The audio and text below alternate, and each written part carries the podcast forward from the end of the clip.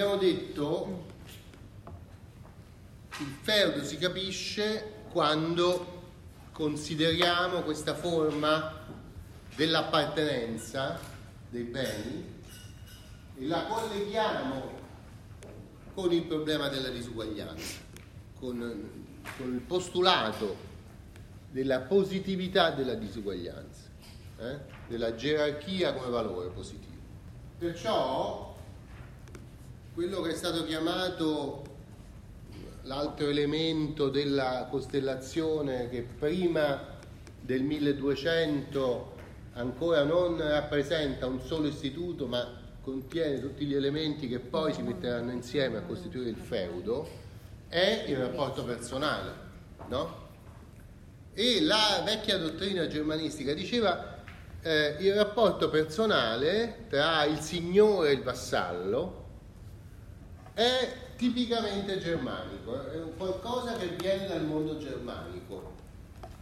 Dicevano perché nella organizzazione del gruppo eh, di battaglia germanico, che aveva avuto tanto successo ed era stato tanto efficace da rompere le, i confini dell'impero romano e aiutare tutta l'Europa d'Occidente, questa organizzazione era fatta con un eh, rapporto appunto gerarchico fra il, il, condottiero, il capo militare e, e, i suoi sottoposti, quelli che facevano parte del gruppo di combattimento insieme a lui.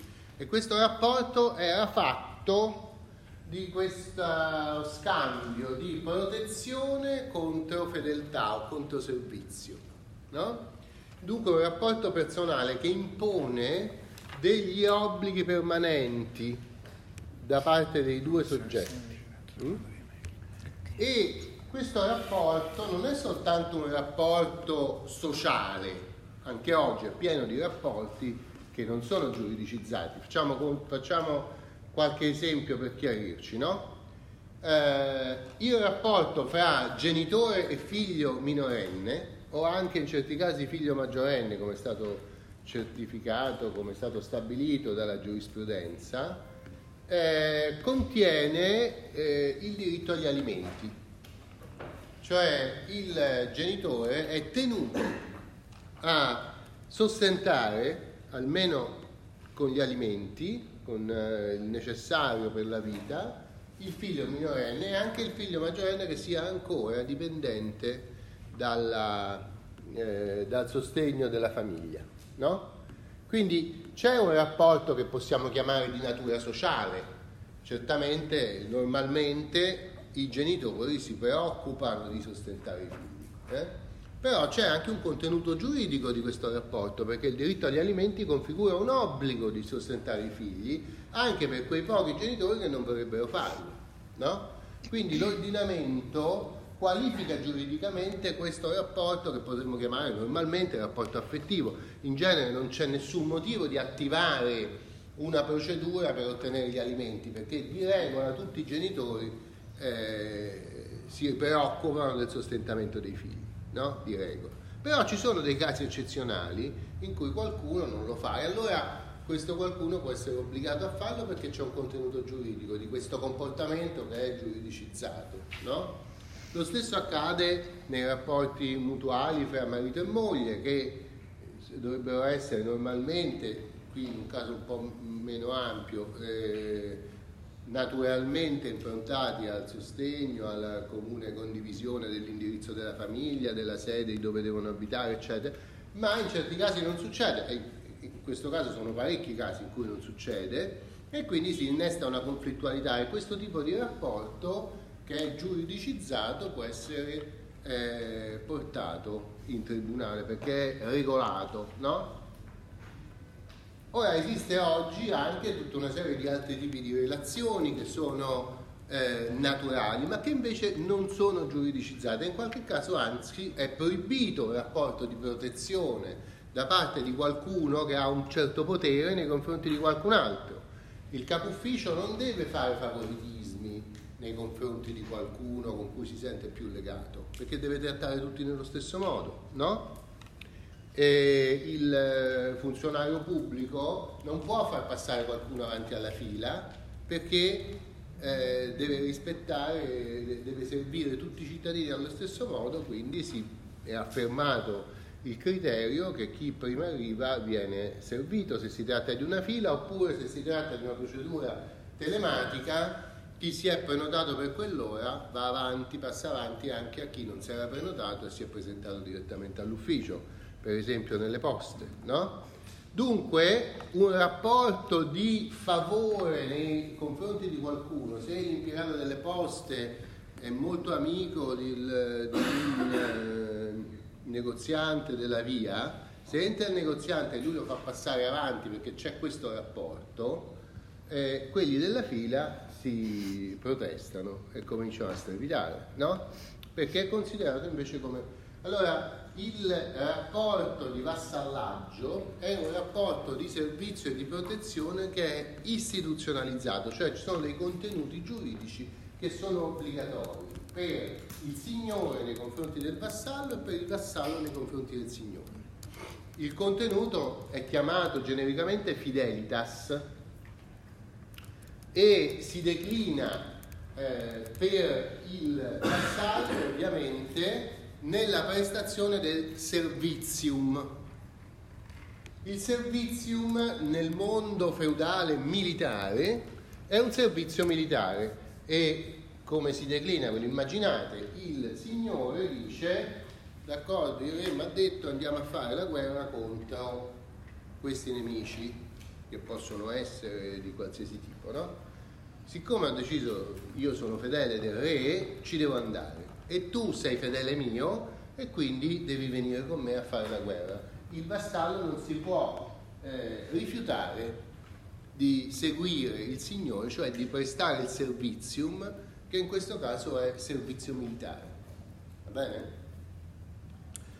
Eh, però la stessa mentalità di stabilizzazione di un servizium si ha nel mondo anche rurale, cioè il contadino che per ottenere un piccolissimo appezzamento di terra per sostentare la sua famiglia ha fatto atto di omagium, cioè si è dichiarato homo, eh, uomo di qualcuno, deve compiere il servizium eh, per il suo signore, il suo superiore. E questo servizium è un servizium che comprende sia beni che vengono dati come segno di omagium e poi anche corvée, cioè giornate di lavoro che il, eh, il contadino dipendente deve fare nei confronti del, eh, di colui che gli ha concesso la terra e che gli ha concesso la sua protezione. No? Quindi eh, ci sono situazioni molto molto diverse in tutta Europa sulla pesantezza di queste corvée. In certi casi queste corvée, cioè il lavoro sul terreno del eh, Signore, non sul proprio, è talmente tanto che eh, il contadino comincia ad avere difficoltà eh, a mantenere la sua famiglia perché non ha il tempo di coltivare il suo orto, perché tutti i giorni o sei volte a settimana deve dare il suo lavoro per il Signore, deve prestare eh, derrate, frutti, eh, frutti di qualsiasi tipo, sia frutti della coltivazione diretta, sia frutti elaborati come sono il vino, come sono il pane, come sono la farina e così via. Questo configurerà verso la fine del primo millennio, diciamo nel X secolo, tutta una serie di ribellioni di contadini che cominciano a quando arrivano veramente all'impossibilità di sostenersi, cominciano a innescare dei disordini, tanto che in questo secolo che va dal 901 al 1000 eh, ci sono tante fonti, soprattutto ecclesiastiche, che raccontano della prepotenza dei signori nei confronti dei contadini e anche dell'inizio di aggregazioni di eh, contadini che tornano verso le città tornano a popolare le città romane che erano state abbandonate, proprio per costituire una forza collettiva che si possa opporre allo strapotere eh, della signoria rurale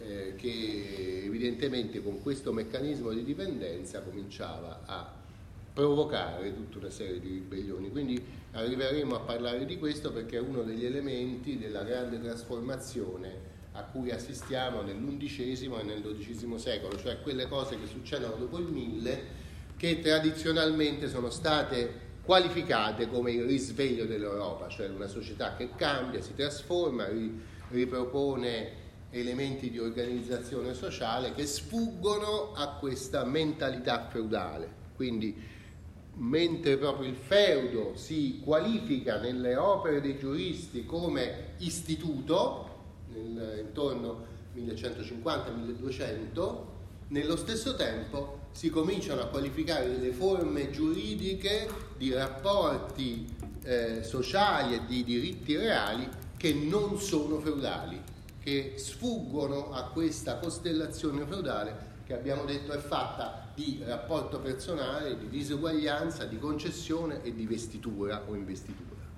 Mentre, come vedremo, si cominciano a qualificare dopo il 1000 delle situazioni in cui invece i rapporti personali sono basati su contratti, i diritti reali sono basati su una rinascita della proprietà e sulla riscoperta del possesso e così via. No?